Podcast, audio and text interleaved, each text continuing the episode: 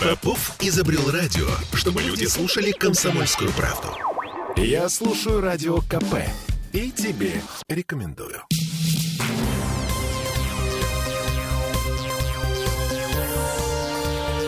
Темы дня. Не сыпь, не соль под ноги в Смольном, озабоченный жалобами петербуржцев на пересоленные тротуары.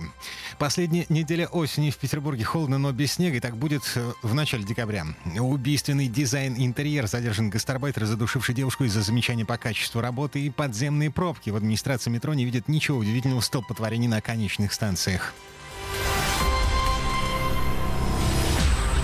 Слушайте, а как правильно будет? Переборщили с солью или пересолили борщ? Короче, глава комитета по благоустройству Василий Понеделко сегодня отдал распоряжение строго соблюдать нормы и не допускать избыточного использования противогололедных реагентов. В переводе на обычный человеческий русский язык это значит, что в Смольном заметили недоумение и жалобы нас с вами, жителей Петербурга, по поводу того, что на тротуарах слишком много соли. На прошлой неделе местами асфальт был белым, но не от снега, а местами эти самые противогололедные реагенты лежали просто кучами. Ну и народ призывал коммунальщиков убирать улицы, когда это на самом деле необходимо, без имитации бурной деятельности, э, тем более, что это демонстрация новых возможностей городских коммунальных служб, а мы же помним, что у нас снегоуборочная реформа в разгаре.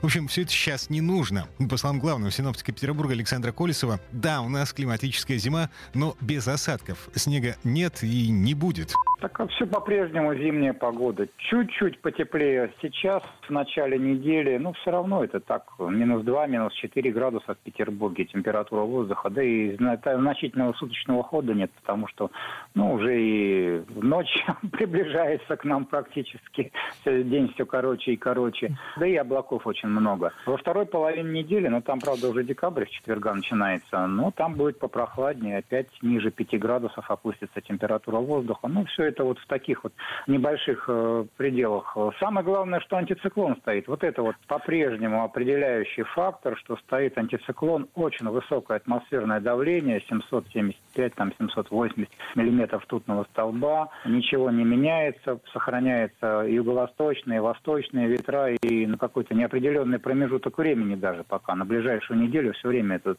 антициклон и восточный ветер.